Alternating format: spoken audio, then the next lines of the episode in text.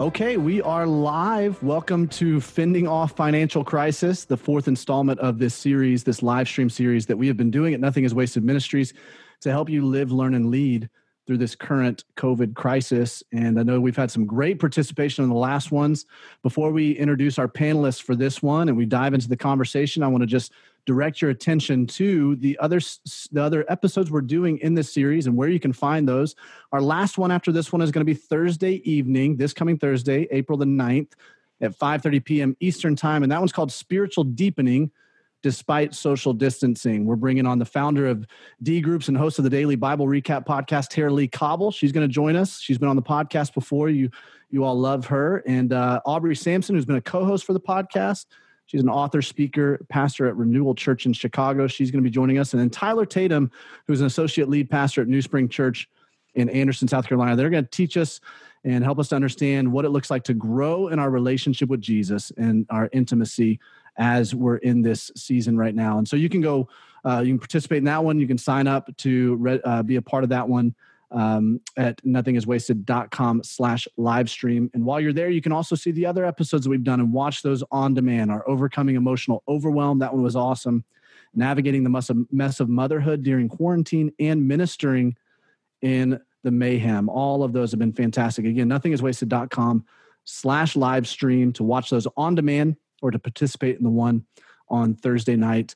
Uh, this one is fending off financial crisis. And we're going to definitely talk about finances. We're going to talk about leadership. We're going to talk about personal finances, business finances. The point of this is that we want to provide you with biblical encouragement, practical insights, and helpful hints for how to stave off a financial crisis and set yourself up to thrive with both your personal and business finances as you move through this season. I know this season has all of us scratching our heads a little bit when it comes to finances. Uh, many of you guys have found uh, yourself jobless or on furlough. Um, some of you guys have found actually that this is a, a place where your business is is beginning to boom because of the opportunities that are coming up and we want to talk about how to steward this well the whole point of this is stewarding this season well. So right now you can begin sending in your questions. I'm going to introduce our panelists here or have them introduce themselves.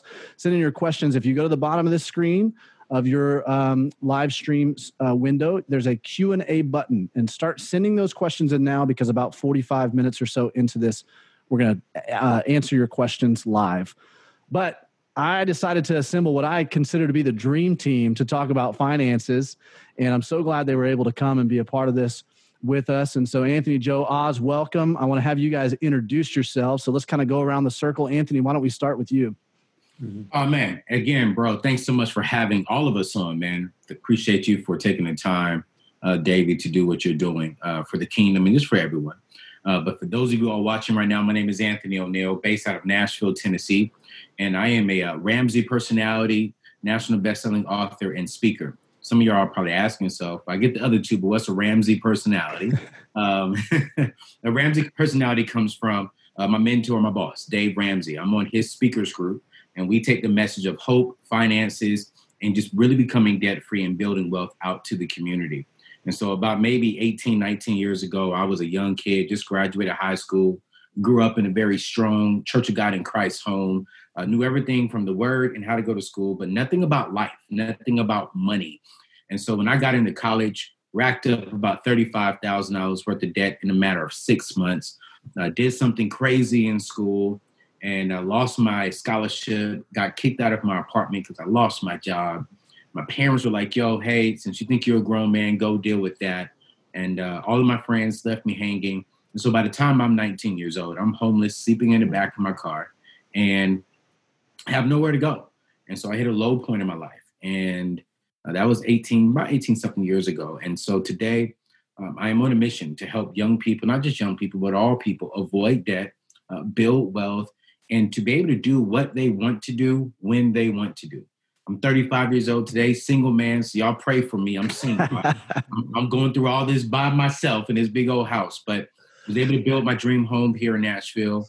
I'm able to purchase purchase my dream car, but the biggest dream of mine is that I'm able to actually travel around the world uh, helping young people become a good steward of not just their finances, but their number one asset, which is their mind. That's great. That's great. Anthony was on episode 24 of the Nothing is Wasted podcast. So you can go listen to kind of a, a, longer version of his story right there. It's an incredible episode, incredible interview. But Anthony, thanks so much for joining us. Joe, why don't you go next? Yeah, my name is Joe Sangl, and I grew up in Indianapolis, Indiana, just south of there in the cornfields. And I know Davey's there uh, as we're broadcasting. Ended up going to Purdue University studying engineering.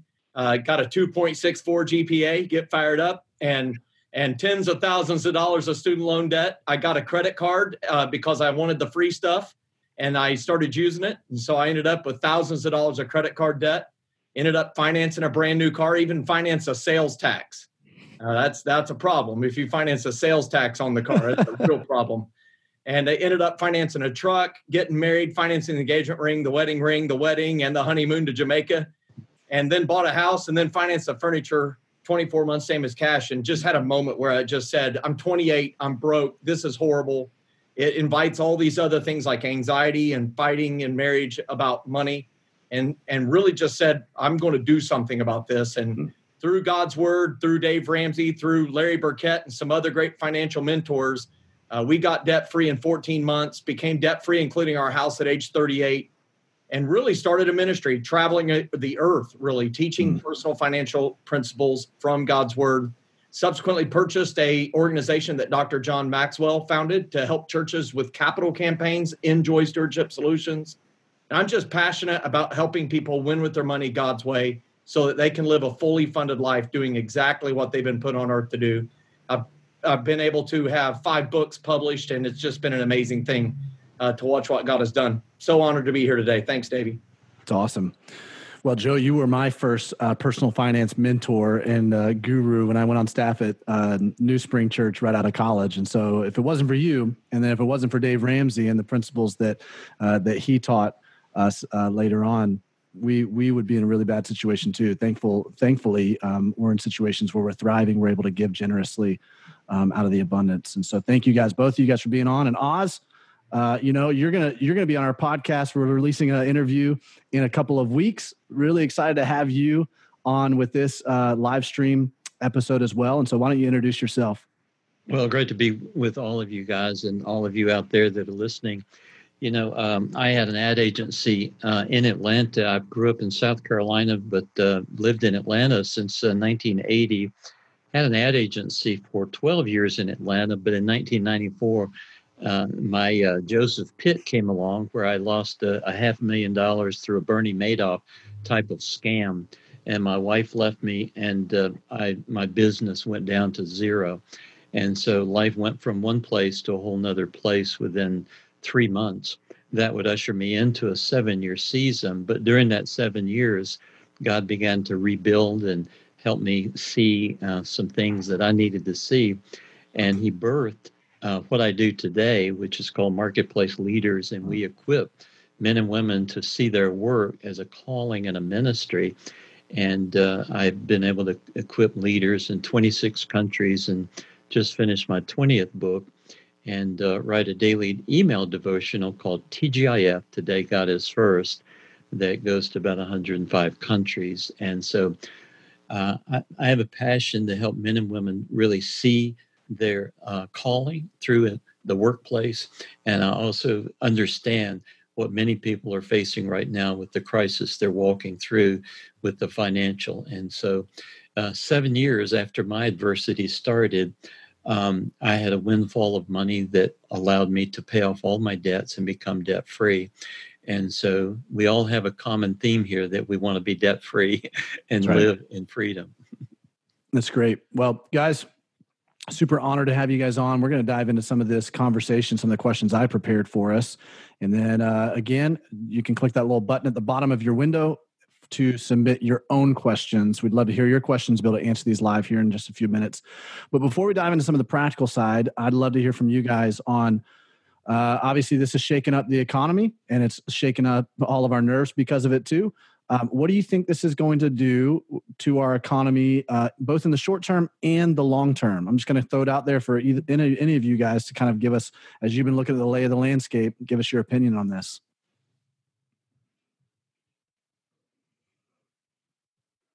I might have to call somebody out. I'll go.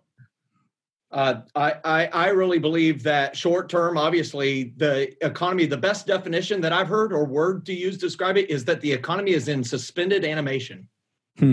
I mean, that's just kind of where it's at. It's just somebody's pressed the pause button and we got a little power coming, a little bit of food, and but everything's just kind of pressed pause. And because of the CARES Act, uh, businesses, $349 billion is being pumped into small businesses. Uh, there, every family is going to get $1,200 per individual and $500 per child. Uh, President Trump today, as I was preparing for this, was watching a live meeting with him and Secretary Mnuchin and the bankers. And he literally said that they are expecting this Thursday and Friday that Thursday the Senate's going to pass an amendment to that bill to add more money because they're going to run through that 349 billion. They're asking for a couple hundred billion extra. Uh, so they're going to do everything they can until they completely run out of money to make sure that people are held healthy financially yeah. and on the employment ranks. And that as they start opening up the economy, people have cash in their pockets as individuals, and that individuals uh, have been able to keep their jobs, and those that are on unemployment are actually helped kept whole financially. So I really believe we're going to have a dip probably a 10% dip in the economy, maybe 15%. Uh, in the short term, I'm defining the short term as 12 months. Mm. And I think you look 13 months from now, we're going to have a cure and we are going to have a vaccine and life will be back as to what it was. And I believe, you know, the average bear market has taken 14 and a half months to recover. Mm. And so, you know, this is extraordinary times, but we're resilient people and Americans were actually healthiest that they've ever been financially so that allows them to recover more swiftly. That's mm, my thoughts. I'll pitch it to Anthony. Yeah, you know, I, I, agree with Joe. You know, I, I think that uh, the best word that he said is uh, we're on a pause. We're not stopping. Uh, I think my biggest fear right now on the economy side for the civilian side is people are jumping out there in fear and removing their 401ks, pulling their money out of their uh, investment accounts, you guys, listen to what Joe just said. We are on a pause right now. Uh, we are still strong. Um, people are saying we're in a money crisis. No, we're not. I believe we're in a crisis of confidence. You know, we're not confident that we're going to get out of this. Um, and when we get out of this, we will be stronger. We're learning a lot during this season. Uh, the economy is hurting. But just last week, uh, the stocks from Tuesday to Thursday were actually at, a good number. Uh, and so I'm just excited because while we're looking at the facts, yes, the facts is it sucks. It's hurting right now. Uh, but I also see the future that we're going to come out of this on top. So we're not really in a money crisis right now. Uh, we're just in a crisis of confidence, and I'm mm-hmm. confident that we're we're going to get out of this. That's great. I, go for it, I think that whenever we go through something like this, uh, you you need to deal with the fear factor. But if you can deal with the fear factor and get past that, it's huge opportunity. Yeah. You know, if uh, uh, you know there, it's like Black Friday. You know, you, there's the opportunity to gr- have great wealth from this situation is there. Mm-hmm. Uh, you need to talk to your own financial advisor about that. I'm not your advisor, but uh, you know, whenever things like this happen, we need to be looking for where the opportunities are because there are plenty of them rather than looking at all the negative that's around us look at what the opportunities are. And uh, you know different industries do well in this time period and some don't. We obviously know the ones that don't. But it's uh, important for us to look for the opportunities. And you know it, it reminds me of um, you know in the old testament elisha was dealing with a a widow who uh, was really destitute. And he tells says what's in your hand Mm. And uh, she says, What do you mean, what's in my hand? And he says, Well, uh, do you have any oil lamps? And so he tells her to go fill the oil lamps in her house and even borrow other oil lamps from her neighbors. And he does a supernatural miracle by allowing that oil to be filled up until she had no more. And then she went and sold it. It's a time for us to really think outside the box and think, think what do I have in my hand right now if I'm in that place of, of real leanness and, and uh, difficulty. Yeah, that's great. That's great. Well, you know, um, I know Anthony, you and Joe particularly. Uh, I've heard uh, many things that what Ramsey Solutions teaches. Joe, what you and your, you know, I was broke, now I'm not. What you guys espouse when it comes to personal finances and the principles that guide our decision making on personal finances. Can you guys, either one of you guys, really, because um, it it lines up, you know, pretty closely Uh, can you guys just go ahead and give us kind of, you know, if this was a normal situation, this is what we would teach you to do with your finances. This is the, you know, baby steps or the different, and and then I, I would like once we kind of lay that out there, I'd like to ask the question: Does any of that change mm. because of this crisis? Mm. So either Joe, uh, Anthony, either one of you guys, if you want to take that. You know, here at Ramsey Solutions, everyone knows we have seven baby steps that we teach throughout the world. And these are the seven baby steps that I follow. Um, and they're very quickly, because I don't want to take much time. I want Joe to chime in as well. Uh, but you know, the very first three, you do these in the same order, in an exact order. Number one, set aside a thousand dollars for an emergency fund. Number two, get out of debt, pay off all of your debt, excluding your mortgage, um, using a debt snowball. And then number three is you're going to set aside three to six months of your expenses uh, for emergencies. And then we go into baby steps four through seven, which you can do all at one time, which you invest 15% of your household income into like a 401k, uh, Roth IRA, or any time any kind of retirement account. Baby step number five is save uh, about invest into a 529 for your kids' college fund. Baby step number six is pay off your house, be weird, uh, so you can be completely debt free. And the baby step number seven, which is my favorite, uh, which is just build wealth and just be the best generous person uh, that you can be. And so that's the basic of what I teach if these were the general times. So mm-hmm. I'll let Joe chime in, then I can say where I believe we need to kind of change some things, uh, especially around COVID 19. Yeah. And so our, ours is very similar. Obviously, uh, we we kind of have four four areas, six words: give, save, invest, plan the rest. So mm-hmm. give, save, invest, plan the rest. That's kind of the lifestyle. And so, you know, there's a lot of verses you can use. We use Proverbs 3 9 for giving. You know, honor the Lord with with your crops, with the first fruits of all your harvest. And uh, then the save is margin. Proverbs 21 20 says, the wise in the house of the wise are stores of choice food and olive oil, but fools gulp theirs down. So you got to save, invest. Proverbs 13 11 uh, dishonest money dwindles away, but he who gathers money little by little makes it grow. And so it's an investing principle. And then uh, plan the rest. Proverbs 21 5. The plans of the diligent lead to profit, as surely as haste leads to poverty. Mm-hmm. And so that that is how you should live. Every time you are blessed with any income, give some, save some, invest some, plan the rest, use it prudently, recognizing that God owns it all. Mm. And so, so right now yeah does it does any of that change right now? Well i think i think it changes based upon the the impact to the individual family. Okay. So if a person is in the healthcare industry and their job they've got hours out for days or they're in a business that is serving this or they're at the food industry in, the, in these grocery stores good grief. Uh, you know they don't see any impact to their incomes right now. So i would say put the coals to it and climb up. You know we call a ladder dave calls it the baby steps uh, climb up to living that fully funded life. Whatever your next step is, attack that one aggressively. But if you see a real and present danger to your income, I would just say uh, margin, margin, margin. Hmm. Uh, you know, you can go back down to minimum payments on your debt payments right now. Go to margin, margin, margin. Right now, most banks will allow a deferment for three months for mortgage payments. They'll just put them to the end of the, the term. It's like a restructuring of the mortgage without even asking. You can just call ask for it, they'll do it. It's not like a forbearance. Uh, student loans have been put out all the way to September 30th. And so people, no interest is accruing for federally backed student loans. That's important. They're not private student loans. For, federally backed loans, no payments are due, uh, no interest for six months. And so do what you can to make sure that you can build margins so that you can thrive through a down period. Anthony, what would you say to that? Man, I'm echoing everything you're saying, Joe. I'm loving this, man. I, it's not often I can agree with most financial advisors. I'm gonna be real. That's why I brought you guys on together. you know, uh, but everything he's saying, you know, and what I would say is this: uh, definitely right, margin, margin, margin, cut down to the bare minimums, and we call the bare minimums your four walls. Just take care of your, get some food, you got to eat. Make sure your lights and utilities are still on. Uh, take care of your your roof over your head, your mortgage or your apartment, and make sure that you have some gas in the car.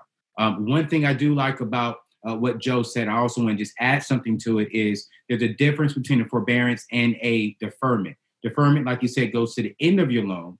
Um, but I always teach if you have if you have your income still coming in right now during this crisis moment, go ahead and just take care of this because I want you to get out of debt as quickly as possible. But if I'm hearing some people out there saying, "Well, I'm doing a forbearance plan," but that is that is unwise. That is not a good move uh, because when I called in to make my mortgage payment the first of this month, they tried to sell me on a forbearance plan, and I was like, "No, I got this money. I'm good. I got my emergency funds." But I asked them for more information, and for people watching right now, forbearance plan is not the ideal situation because it's just it just means I'm gonna be patient for you to pay me. So I'm gonna give you three months. But on that, at the end of that forbearance plan, you got to give me all three months plus the current month in one lump sum. Hmm. So, for an example, if your mortgage payment is uh, two thousand dollars, that means you got to pay eight thousand dollars in one lump sum. If it's a thousand, you got to pay four thousand dollars in one lump sum. And so, what we're teaching here is take care of your four walls. If you have the money, whether this is from your job or whether this is from your unemployment check, whether this is from the stimulus check that's coming, take care of those four things mandatory. Don't worry about paying any bills right now. Stack as much cash as you can if you were furloughed or you don't have an income. But I also agree with Joe. If you still have an income coming in and you are still moving forward with your job, the plan doesn't change for me. Okay. Keep attacking it, especially if you got student loans. If you got student loans right now and that's your last thing on your debt payments, and right now there's no interest for six months, oh, I'm getting excited. I'm I'm cutting off Netflix. I'm I'm cutting off any girlfriend or boyfriend, and I'm throwing all the money on this debt uh, because take advantage of this free interest time right now. So the basic thing is this: if you have income coming in, keep the plan. If you lose your, uh, if you've lost your job, if you've been furloughed, go ahead and cover your four walls.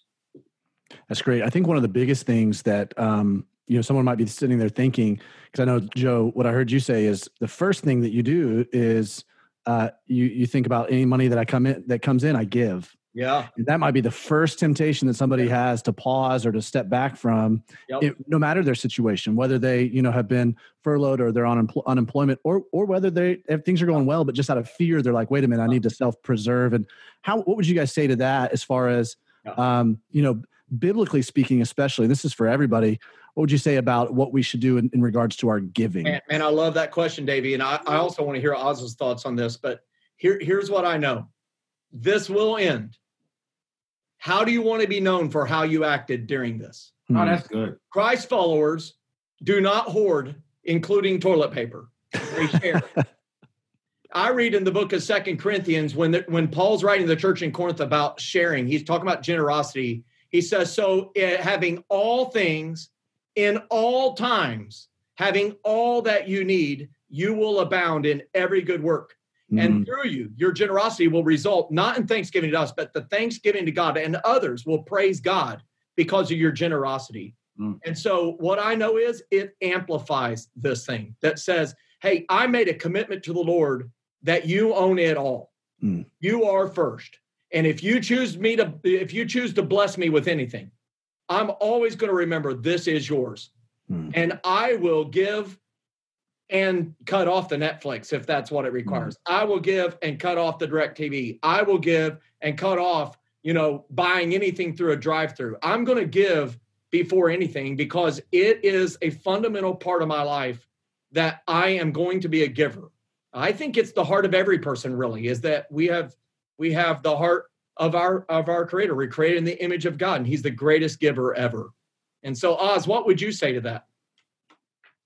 You know, um, money has a, a, funny way of exposing things in our lives, either good or bad. Mm-hmm. and uh, I recall back in the 90s when I went through that severe crisis, I realized that uh, a lot of fear of lack uh, came into my mm-hmm. life that mm-hmm. was already there.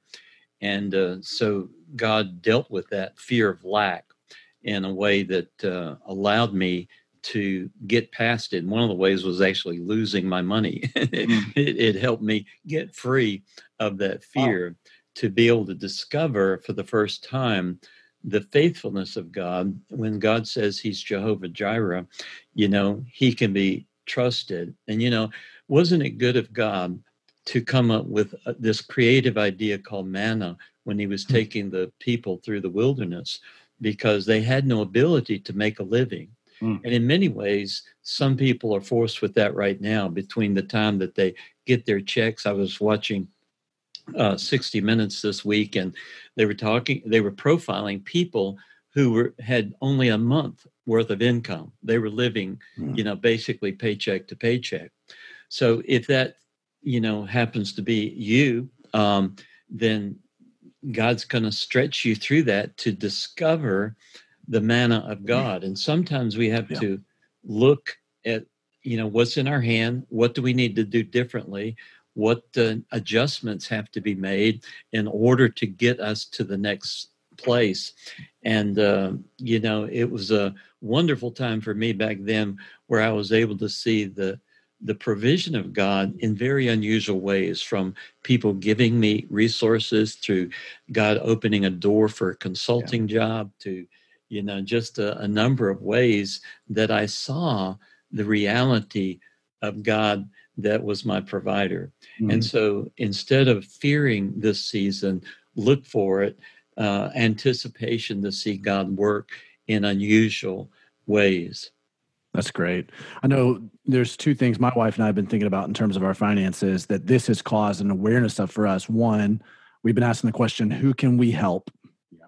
You know, we're in a situation where our finances are okay, thank the Lord. So, who can we help? This is an opportunity for us to give generously to someone else and be that kind of medium for a miracle in someone else's life, right? The second is this has caused an increasing awareness of why it's important for us to have margin. Mm why it's important for us to have you know three to six months. And in my, in my line of work as a speaker and i know you guys feel the same way to have probably more on that six month end because you never know when this kind of stuff is going to happen and you're going to need to be able to um, live off of that. So that's what's really caused an increase of awareness for us. So i love what you guys are saying when it comes to giving because as a as a former local pastor and i know i want to be an advocate for the non-for-profits and the the churches um, right now. This is a time where the church can step up and be the church as long as the church people who the people who are the church continue to give and continue to support the mission of the church so this is great um, let's talk about different situations go ahead os i'm sorry well i was just going to make a, an observation you know back uh, when i paid off my house one of the first things i did is i actually took an equity line out on my house hmm. and the purpose for that was for a major, major crisis.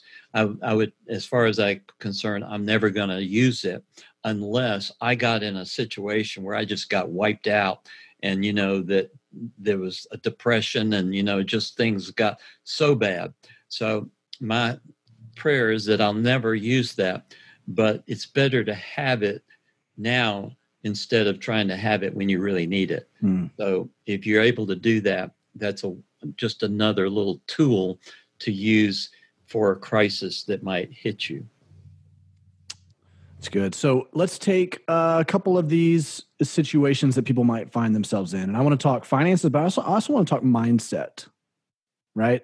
Be our coach for a second. If I found myself unemployed right now, what should my mindset, my approach to the day be? What should I do financially, practically? Yes, absolutely. But what should my mindset be?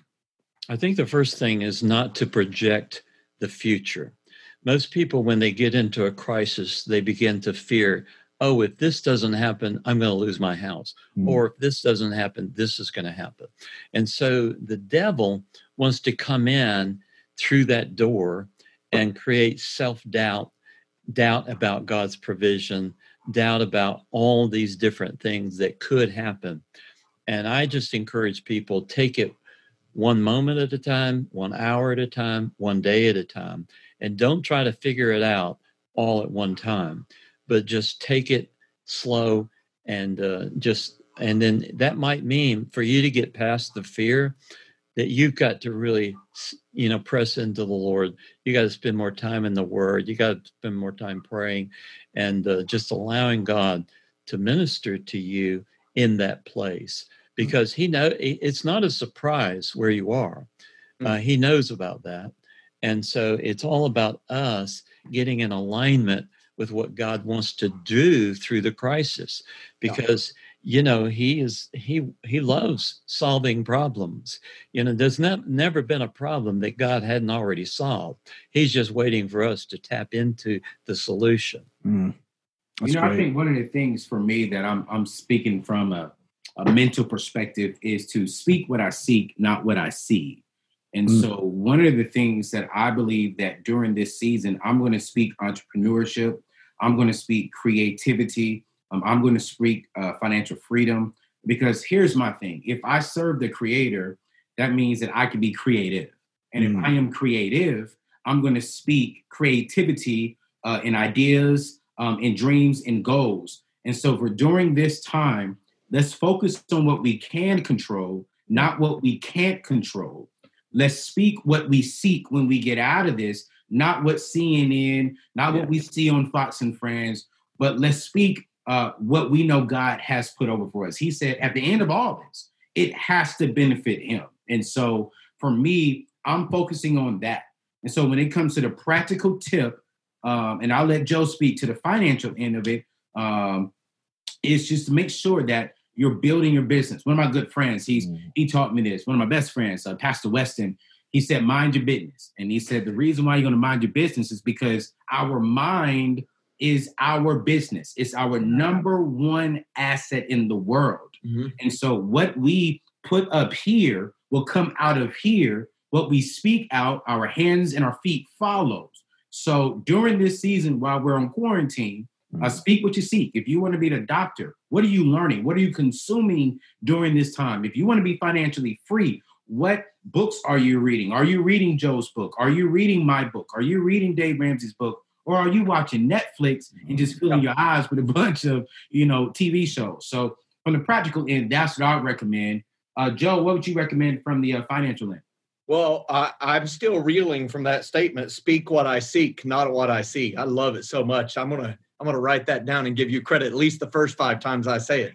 Uh, but here's what I know: that is the truth. You know, sometimes God is calling. He's been calling people to go do something new, a new season, for years, and they just won't do it because of the fear factor of mm. what about my income? What about this? What about that? And eventually, God will just punt people out of the nest Mm. You know, some mama birds, they just kick the baby out of the nest. They will not leave unless they get punted.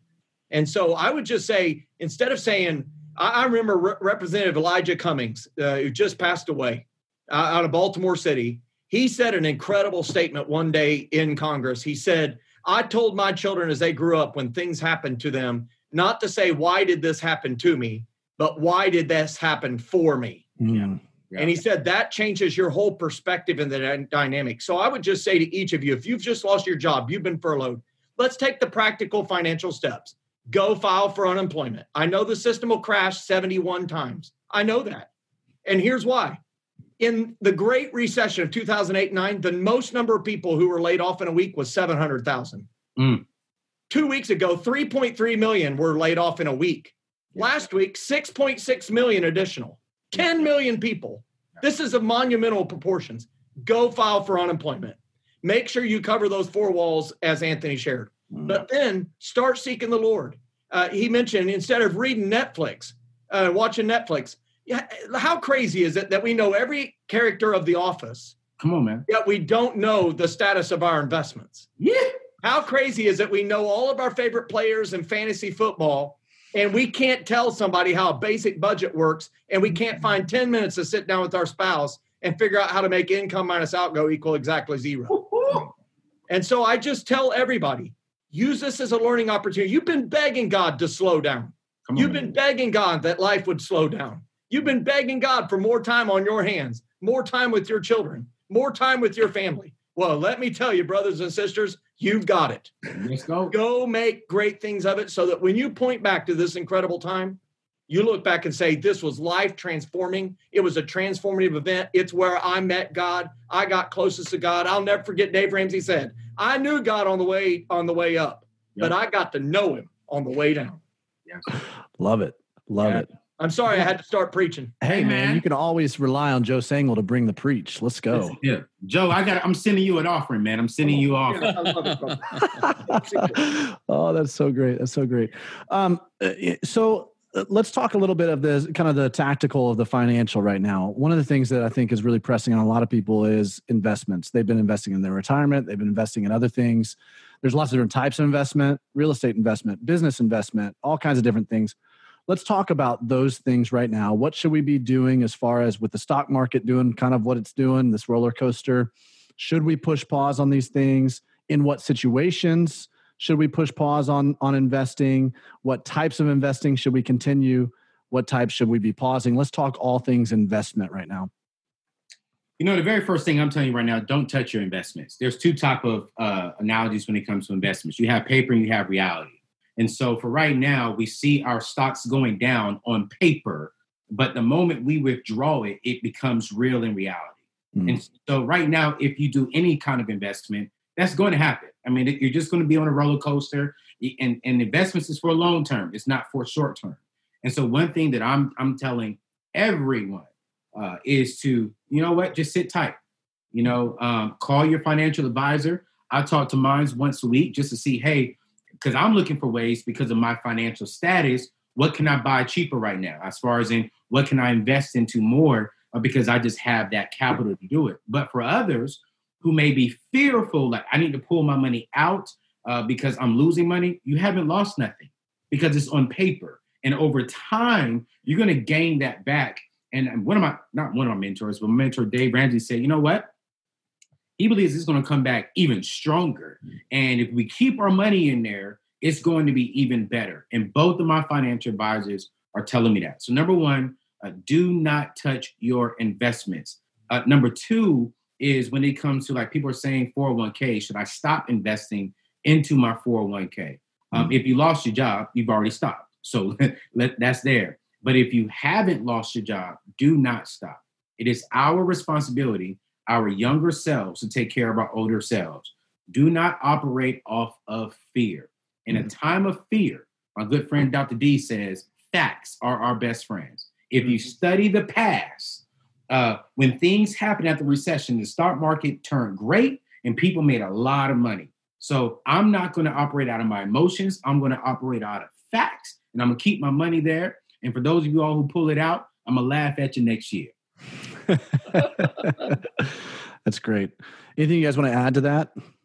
I, I would add to it really quickly that uh, number one, when it comes to investing, if you uh, have that job, you're buying at really low prices yes. relative to what it was just two months ago. Yes. And if you continue to invest as you receive income, that does something called dollar cost averaging. Come on, man. And that has been a proven method for building wealth for the vast majority of people, that's how they built wealth. Uh, you cannot time the market. Mm. People with more degrees than a thermometer try to time the market. They've compared them to a guppy blowing bubbles in an aquarium on when to choose a stock. The guppies win about 50% of the time because timing the market is uh, basically a statistically impossibility.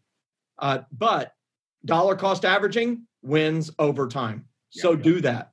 And then I have a rule. This is a Joe Sangl rule. This is not a Bible rule other than Proverbs 15 22 says plans fail for lack of counsel, but with many advisors they succeed. On, we are some of those advisors. Now you can you can vote whether or not you feel like that's worthwhile. Proverbs 4 7 says the beginning of wisdom is this get wisdom. Though it cost all you have, get understanding. So here's Joe Sangl's rule. It's called the five year rule. If you think you need the money in the next five years, that should never be invested in the first place. Mm because the market can go up and down in short term periods. Mm-hmm. mm-hmm. However, if you don't need the money in the next five years, it you have this thing called inflation.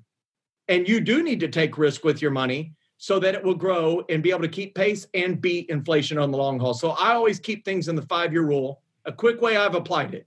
My daughter, when she became uh, a, uh, a freshman in high school, she was within five years of college so we called her 529 college savings plan and moved one year's tuition to safe mode.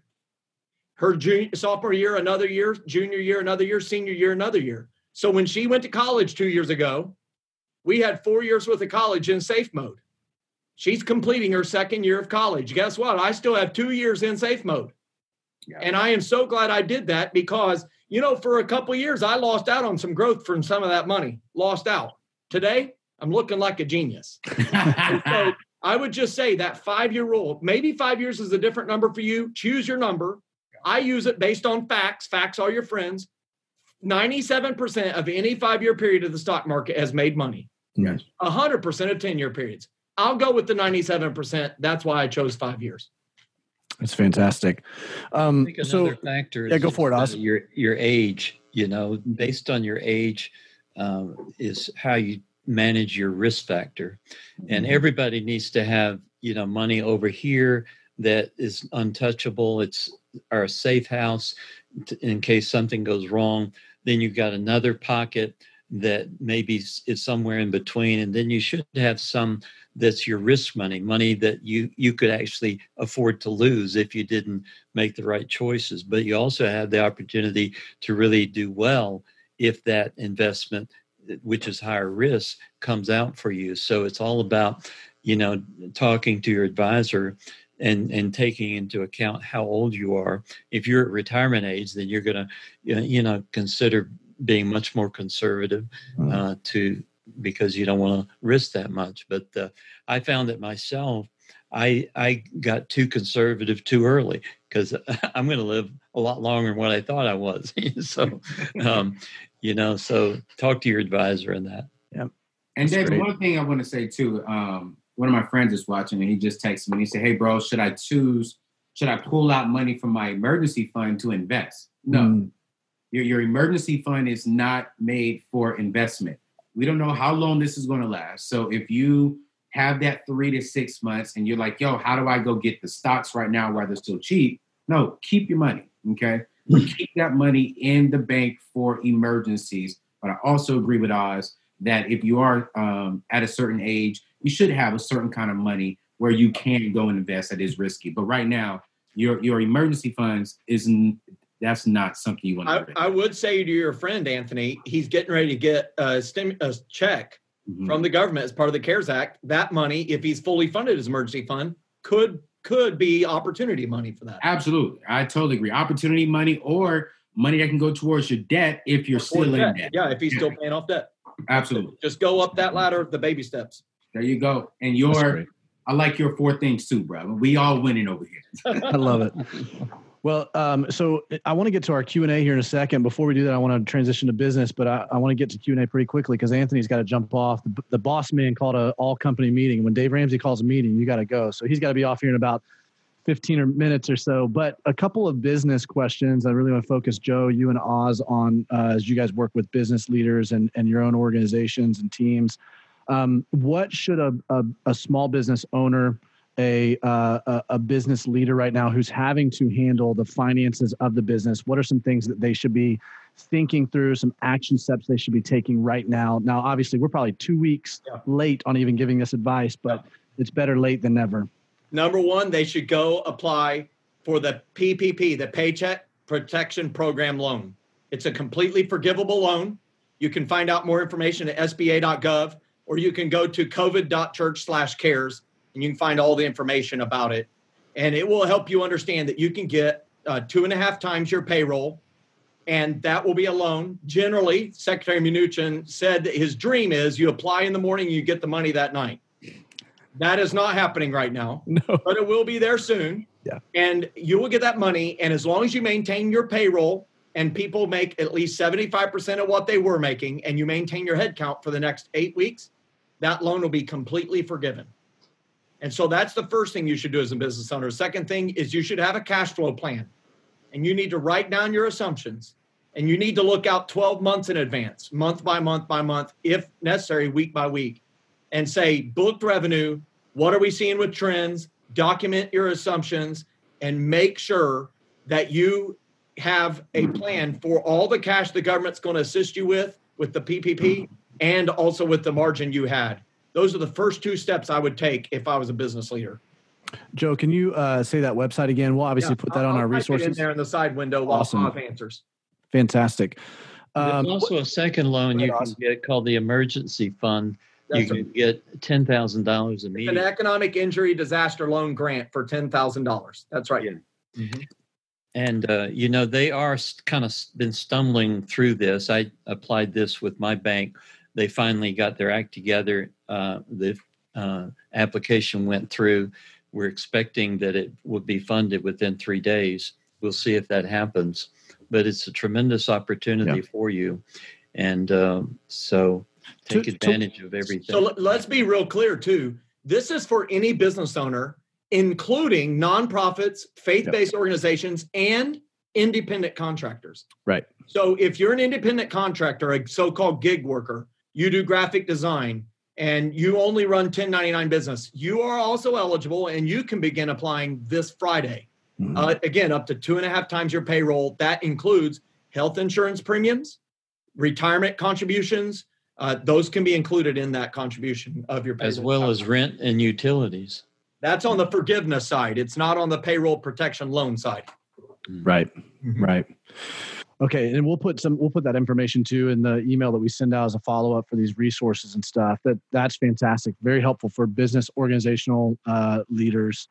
Um, let's get to some of these questions because Anthony, I know you got to jump off here in a little bit. Um, a couple of these that we have, and, and if you're wanting to ask a question, go to the bottom of your window right there, press Q and A, and type the question in right there.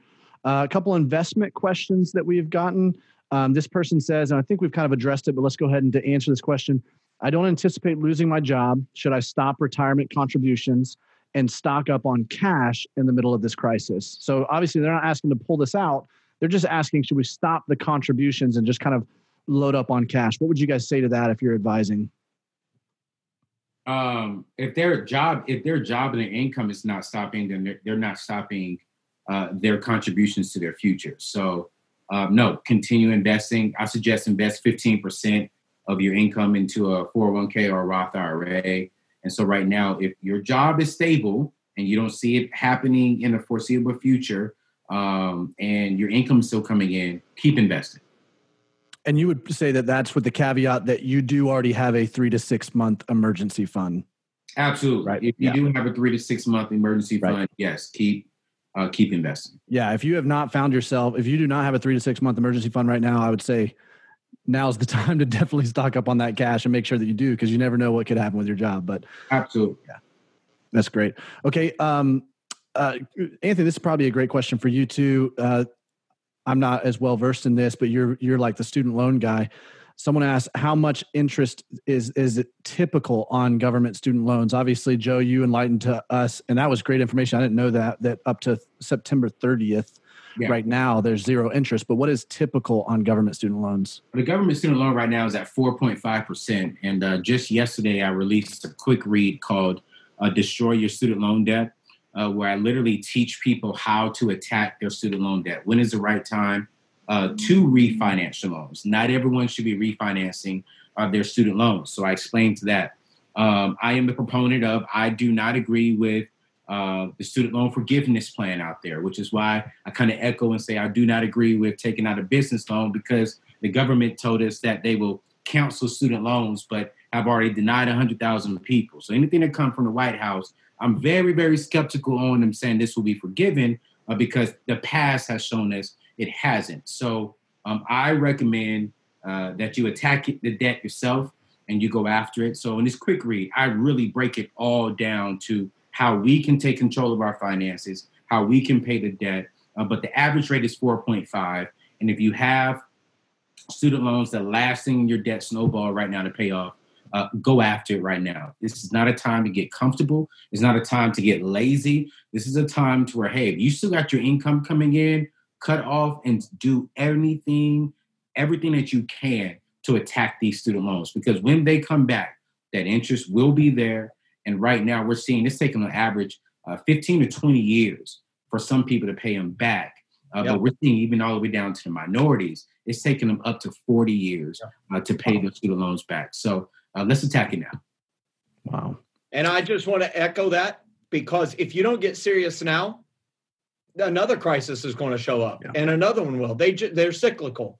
And at which crisis are you going to be able to enter it saying i'm in a cash flush mar- margin rich environment to where i am the one that can take advantage of all the opportunities. I can dump an extra into investments. You know which crisis will it be if it's not this one where the entire world economy stops? Yeah yeah. Okay. Uh, question also about investments. Uh, a couple people have asked Should I max out my Roth IRA right now or keep doing the monthly installments as I had planned? Is this the time to go ahead and just max it out? Or what would you say on that dollar cost average? It's a great question. Uh, I will tell you what I've personally done. I have maxed it out. I put all the money into the Roth IRA, but I have not invested all of that money because I you don't have to invest it when you put it in your Roth. You can keep it in cash in the Roth. Mm-hmm. And so I'm taking advantage of dollar cost averaging over the course of several weeks, which is going to stretch out to three or four months because I don't know when the bottom is. Uh, and maybe that has already happened, maybe not. Uh, but you can move the money into the Roth right now. One of the benefits of a Roth is you can wait all the way till April 15th of next year to contribute. And so I would just encourage you to think about, you know, if you have the ability to do it, move the money in there, but don't try to time it. Move it in over time, taking advantage of dollar cost averaging. Yeah, that's yeah, great. I, yeah, I'm gonna echo him. Um, the key thing for anyone uh, is just to uh, call call a financial advisor. He said it earlier. Get wisdom. And so uh, these guys are in are in the numbers every single day, every minute. They know what's happening, and so they'll tell you when's the best time uh, to invest it or when you should not invest it. And mm-hmm. so that's what I'm doing. I, I have a conference call with my two guys uh, every Monday at 8 a.m. And so I'm just asking them like, hey, where are we? What can I do? How can I invest more? Um, and I have invested some already. And so just get a wise financial advisor. Mm-hmm. You can go to uh, daveramsey.com and see one there as well. That's great. Um, okay, this one, uh, Jaleel says, Hello, my name is Jaleel, and I'm a 17 year old high school senior. I don't have any debts and I have a job. So I was wondering how much should I save at my age and how should I invest it because I'm not old enough for the stock market and my job doesn't have a 401k. What a great question. Yeah. So, great question. Jaleel, I would just tell you this uh, it, you're getting wisdom. Mm-hmm. And so sometimes we state a fact that is not a fact. And the fact that you stated that is not a fact is you say you're not old enough for the stock market. Uh, you have a job. You can invest in a Roth IRA. Uh, now, it'll be with a guardian uh, in it right now until you turn age 18. But my daughter started traveling with me, selling books off the product table, and I paid her a dollar a book per sold. And it was kind of embarrassing when she would say, Dad, you owe me $201. Uh, but that was earned income. And so she started a Roth IRA. And so I encourage you with uh, your parent to open up an IRA. Uh, you can start it uh, with schwab.com today or any other of the major providers or Robinhood. And you can start investing some money today. So to answer your two questions, how much should you have saved? Hey, start with the baby step of a thousand bucks. Start there. That's a huge amount. That's more than most 35 year olds have saved up. 40% of Americans going into this crisis from the Treasury could not handle an unexpected financial event of $400. Yeah. So if you have a thousand bucks, Jaleel, you're going to be winning. And then you can start investing. And what I will tell you is until you start investing, you won't pay attention or learn much about it.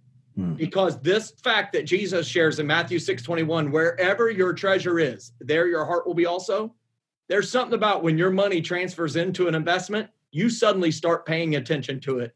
Mm. And it allows you to start learning at a deeper level because you can't disconnect your heart from it. So, Jaleel, congratulations. You have a job, you've got the ability to save, and you can start investing. You are on your way to being a very wealthy person soon in life. I mean, I agree with everything Joe said. I mean, she's going to be a multimillionaire before she even hits 45 with that mindset? I mean, that was just a phenomenal question uh, from this young lady. So I, I take my hats off to her. I will add one thing, and this is what I tell young people as I'm going into high schools and colleges um, often um, is the number one investment you can make is into yourself. Mm-hmm. And so while I think a lot of young people get excited because they want to make a lot of money, uh, the number one investment you can make is into your mind and into your education. And so if you're going to school, you know that for sure, start saving some money to go towards your college education to make sure you graduate from college debt free. Now, if you get into college debt free and you're investing $100 a month into the Roth IRA, like Joe talks about, uh, by the time you turn 55, 60, you're looking at a couple of million dollars invested well because you're going to be investing more into that. Uh, but I just want to make sure that I added that in there that, hey, you know, the best investment you can make is into yourself. Following that, get on that, get on. I mean, get it on right now I to the Roth IRA. uh, well, I'm going to ask a couple more questions. Here's how we'll approach this. Anthony, you can jump off whenever you need to. I know you've got to be prompt. So, whenever you need to, you just sign off and answer some of these questions if you're able to. When Anthony jumps off, we'll move into a little bit more discussion if Os, you and Joe have a little bit of time, and we'll talk some more business, marketplace leadership, stuff like that. Um, but a couple more questions here. Uh, Anna asked if we have some money to invest would you invest directly into the S&P or fully fund your Roth for 2020 first? For me, I'm going to fully fund my, uh, and I'm going to say this one, then I'll jump off. I'm going to fully fund my Roth, my Roth IRA. That's where I'm going to go. Um, and then I'm going to talk to my financial advisors. I don't have a problem with the S&P 500, uh, but you know, I'm going to uh, fully fund my Roth. If if you, it depends on the point of the money. If that investment is for something 15 years from now, but way before retirement, then an SP 500 type of thing, so you don't have tax penalties. But if it's for retirement, Roth IRA, 100% of the way. Absolutely. I agree. Hey, man, great connecting cool. with you all. Joe, Os. Absolutely. Thank you all. Thank so you, Anthony. Love you, bro. All right, now. Love you too. Um, all right. So uh, let me let's talk a little bit of um, small businesses, business leadership. You know, Joe, I know you lead a team and an organization. Os, you're helping to coach and consult with. You have your own team, but you also are helping business leaders, marketplace leaders all over the country right now. Um, what are some things that you guys are doing right now to uh, to lead your team in this crisis? And what are you what are you helping these Os? What are you helping these business leaders? Uh, the mindset that they need to be having in order to lead their teams. Let's let's kind of talk leadership a little bit and addressing the the specific needs of your team when it comes to this crisis. Well, I have a small organization. It's just three of us, but we also have an organization called Change Agent Master Mentor. Um, the website for that is camastermentor.com. And uh, we have uh, members in that, and so we do uh, monthly mentoring calls and training calls on there, as well as we do a prayer call, and it's all about having community. It, it appears uh, we, we're getting very good response to people engaging now more than ever because people have the time at home; they're not as pressed with their time, and uh, so we're um, bringing to light some of the courses on our site. We have a 54 courses on our site hmm. and uh, making them aware of the courses that are best suited for them to be looking at right now that's going to help them in this transition. Uh, I did a course called the Joseph Calling. Um, uh, we actually did a webinar uh, on the Joseph Calling, you, the josephcalling.com, and that's a 45 minute free webinar. And it talks about, you know, what do we do when a crisis hits us? Hmm. What do we learn from the life of Joseph that we can apply to our businesses and personal lives in navigating these difficult seasons? And um, I wrote a whole book on that topic called The Joseph Calling. Mm-hmm. And um, so we just try to um, be sensitive about what where the market is, where people, what is it they're faced with right now, and trying to help them gain wisdom from what the scriptures say about situations like this because there's nothing new under the sun you know it's been we've all been there done that at some level. But it's i mean when have any of us been in a place where the entire economy got shut down? Yeah. i mean that's unheard of. Yeah. so it's it's waters we've never experienced before. Yeah. That's great. Joe how are you guys as a team pivoting? I know you've got a, a staff yeah. that you're leading and yeah, we've got we got seven organizations, three of them with employees, 21 employees. And so we've been we've been uh, well socially isolated. Everybody's working on Zoom. We use Zoom all the time, so it's not a foreign thing for us. About uh, two thirds of our staff is remote working anyhow. Their offices are the places that they serve and travel to. So the first thing that we did is we have a cash flow plan. We keep it updated. We look out 24 months in advance, month by month. So the first thing that we did is write down all of our assumptions, what we believe to be true. Uh, and then we challenge those assessments, but we write them down. We wrote them down so that we can remember. I'm telling you, a week right now is literally infinity. Yeah. Uh, so we want to make sure we document what we were thinking at that moment, the changes we made, and we made some assumptions. And then we actually, I actually just called the whole team together and communicated it to them. And I told them uh, uh, literally uh, the second week of March, I told them, "Hey, this is what we see. These are the adjustments we have to make," uh, and and then we told them these are the assumptions we're making. And then w- what we did is we pivoted. We actually saw this as an opportunity for great innovation, opportunity to expand portions of our business. We have an online giving platform called Give INJOY Giving Solutions. And we know a lot of nonprofits have been reticent to leverage online giving. Mm-hmm. So we've actually been able to more than quintuple our business, that business, in the face of this crisis by being very fast and expedient, setting up a giving page in a day, calling and helping them make it happen. And it's just been a lifeblood for so many of these organizations to start the flow of revenue again. So they're not waiting for that check to show up. And then the other thing that we did is we got the team together and said, how can we serve all of our clients differently? Mm. And so this CARES Act came about. And so I literally spent an entire weekend reading it, putting together a webinar. And, you know, Zoom can handle different levels based on what you pay.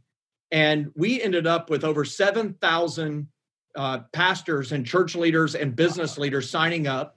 We only could accommodate 3,000. It turns out Zoom allowed us to have 3,035. that page has been hit over and downloaded 60,000 times. Wow. And I look at our team and say, you know, what do we want to be known for during this time of crisis? We want to be there for them. And I got this amazing uh, email from St. David's Episcopal Church uh, last night that said, we were first in line because you guys equipped us. We would eventually got there, but because you equipped us, we were first in line. And we've already received approval for our loan. Wow. So, I mean, that's just extraordinary. And he said, what's crazy is we have a school and we had a letter drafted telling the teachers we weren't going to be able to honor their contract for the rest of the year. But hmm. because this happened, we're able to honor the contract. We were able to shred that paper.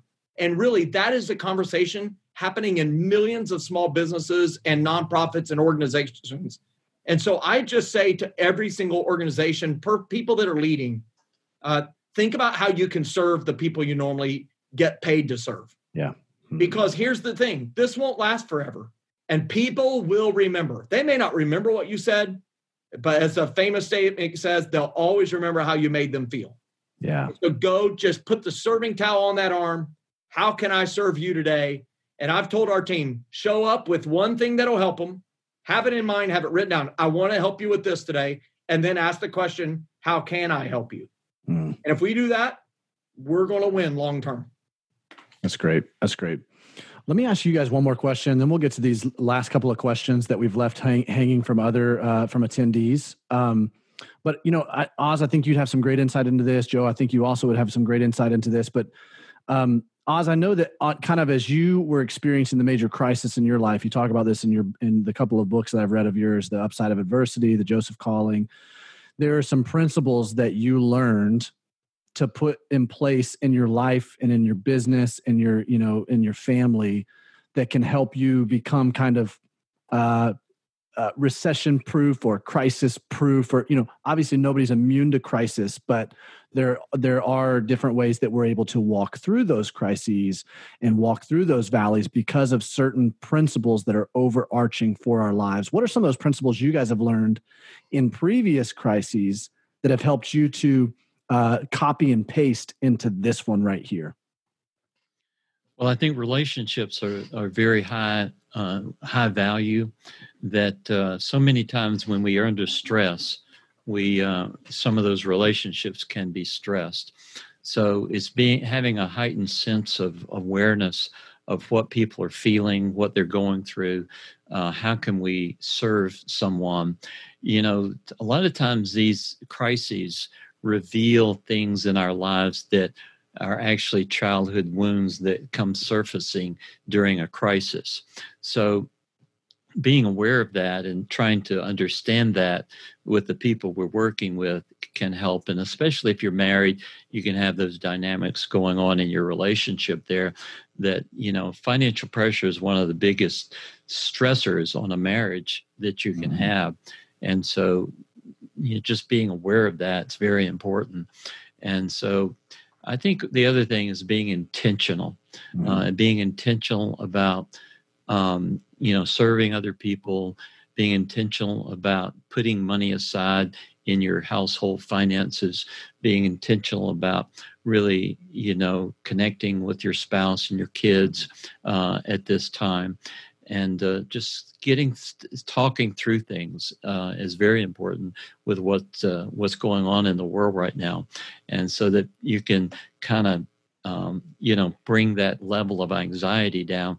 The more that you're you're willing to engage with others. That that wasn't a strong suit for me for many years, so I had to learn it the hard way. That's great, Joe. Would you add to that? Well, that was that was really good. I think mm-hmm. at the moment it, you realize that all you really have in life are those relationships. Mm. And you know, I grew up in Indiana, and there's a famous, famous writer, songwriter, singer, uh, Bill Gaither uh, is from Indiana, Alexandria, Anderson, Indiana. Indiana. Yeah. yeah. Anderson, Indiana is where he went to school, and he he said a statement and he wrote a song about it. He said, "You can't have any new old friends." Hmm. And so I think it's the power of building relationships that last a lifetime. And you can't have new old friends. Yeah. And it is in these moments that you can call on those old friends who have been through the previous crisis 2008 and 9 those have been through 2001 and 2 those friends that you've gone the distance with. And so I would just encourage everybody, you know, recognize what's most important. This is really the stripping away of everything except for the essentials of life. Mm. Many people's idol has been taken away through sports. There isn't a single, I saw the national stone skipping competition on ESPN. They're skipping stones on Lake Michigan from three years ago. And I'm like, we've definitely we, we, all time low, bottom of the barrel here. But here's what I know: you cannot have new old friends, and yeah. so the power of relationships. And so I would just encourage people: jump on Zoom, connect with your mm friends, use FaceTime, uh, connect with your friends, ask them how they're doing, check on your neighbor, and and through the through the course of all of this, uh, I think at the end of the day, we're going to remember uh, how how our friends helped us through it, how our family uh, managed through it. Yeah. It's, it's really an amazing thing. That's great. That's great. One of the things that we say often, and, nothing is wasted, is that these situations that look like interruptions to our story or interruptions to our life are actually invitations from God. Mm. into an even greater story. If we could look at them through the proper lens, if we can see Romans 8:28 is actually true that God's going to use this and turn it around for our good and for his glory. And so, you know, we're still trying to figure things out. We're learning a lot from guys like, you know, you, Joe, and Os, and all these guys who are doing a great job leading organizations and pivoting to serve people and show up in the world. But I can attest in our own ministry, our own organization, um, the time that we have right now, this space and this margin, uh, it, we we've got some projects that we've been putting on the back burner that the world needs. And we continually have put them on the back burner because my speaking schedule has been so booked. I mean april and may were slammed.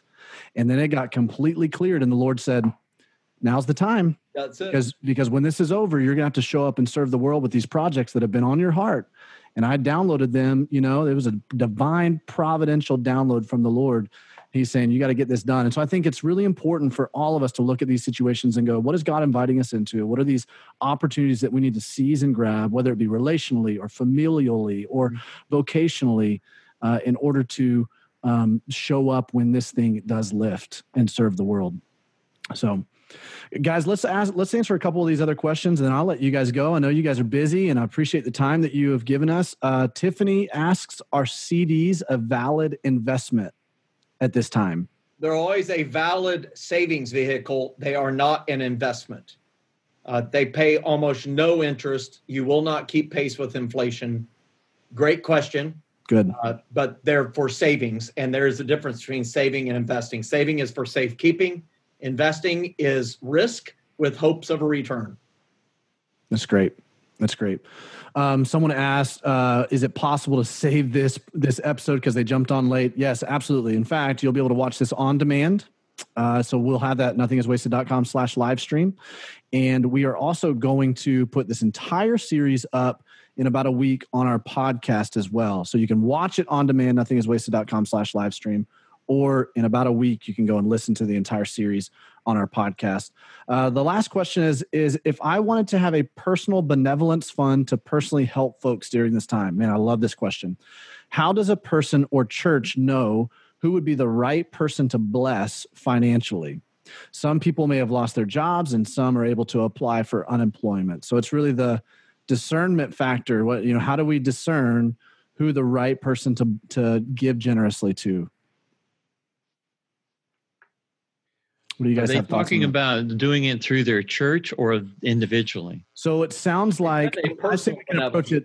Yeah, it sounds like it, it's more individually, but this might also be. It says, "How does a person or church know who would be the right person to bless financially?" So it sounds like more it's the from the seat of the decision maker Yeah. who is choosing to give these funds to somebody. Yep. So whether it's a pastor or a business owner or a person who's just personally going to give, how do you guys go through that decision making process of who do we choose? Because you can't give it to everybody, so who do we choose? It's a Good question. I've never given a great deal of thought to that, but uh, it sounds like it's got to be very personally driven by that individual of Mm. just discernment, having discernment about you know what the Lord is leading as it relates to helping a person. I would say to that individual, uh, you can start by going to the area of your community, your town that has a lot of working class poor. That's what I call the Mm. working poor. That they work, but man, whatever their job is, the wages barely keep them in a house, keep them in housing.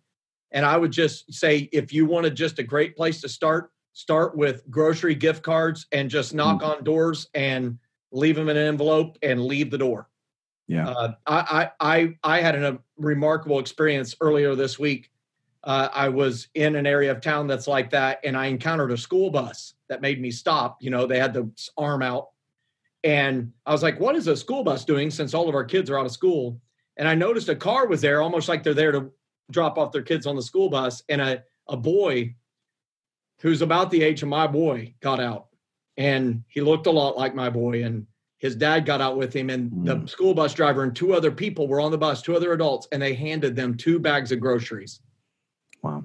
and we forget how many people that, that the way their kids get fed is by going to school they have er, breakfast at school they have lunch at school and this kid looked super excited to have a bag of groceries in his arm when he got in that car Yeah. and I sat there and I said, you know, many of us are in the position of this person where we have frustrations and interruptions to our life. You know, our vacation for spring break is canceled, whatever.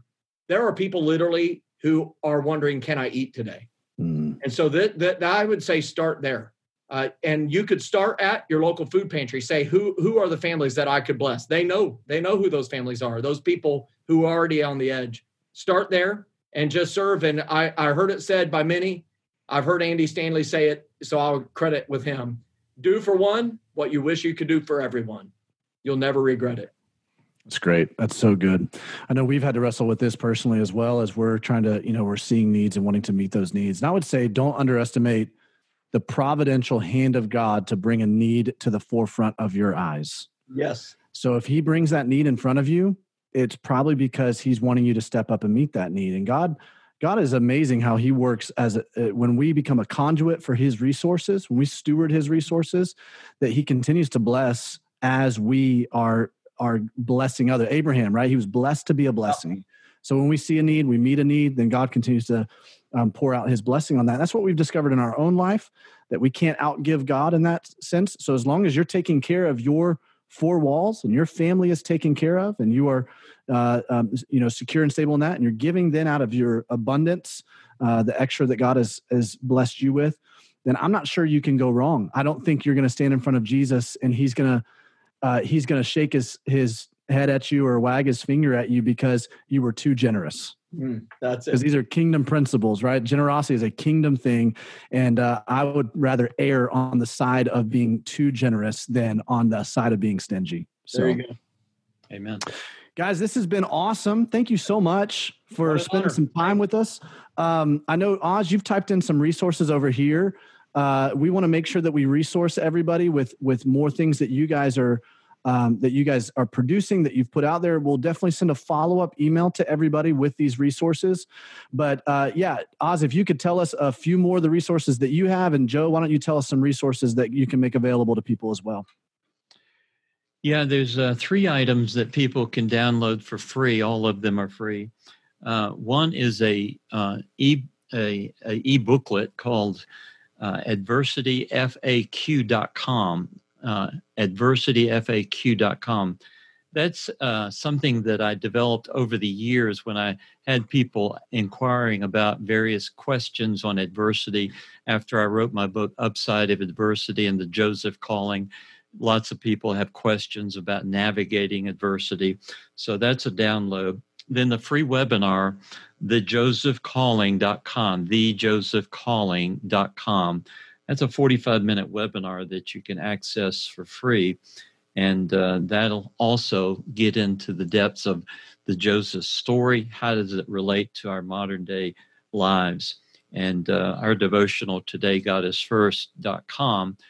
an email devotional you can access for free. Today, godisfirst.com. Love it. Joe? Yeah, that's great. And uh, I was broke, now I'm not is the website they should go to. It's six letters of those six words I W B N I N, IWBNIN.com. And they can just see a banner at the top that says COVID 19 or just put a slash COVID 19.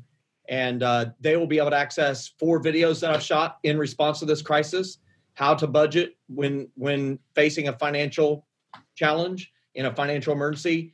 Four promises from god that you can take to the bank. Uh, 10 financial steps you can take right now. And all of that's absolutely free. Just go to iwbnin.com and click on the link said covid-19 fantastic.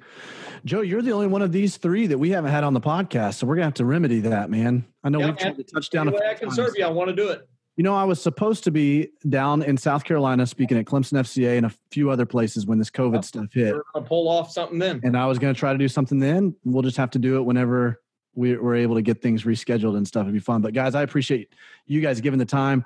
Uh, unfortunately, there's no way for me to log off with everybody else and log off with uh, and then log off with you.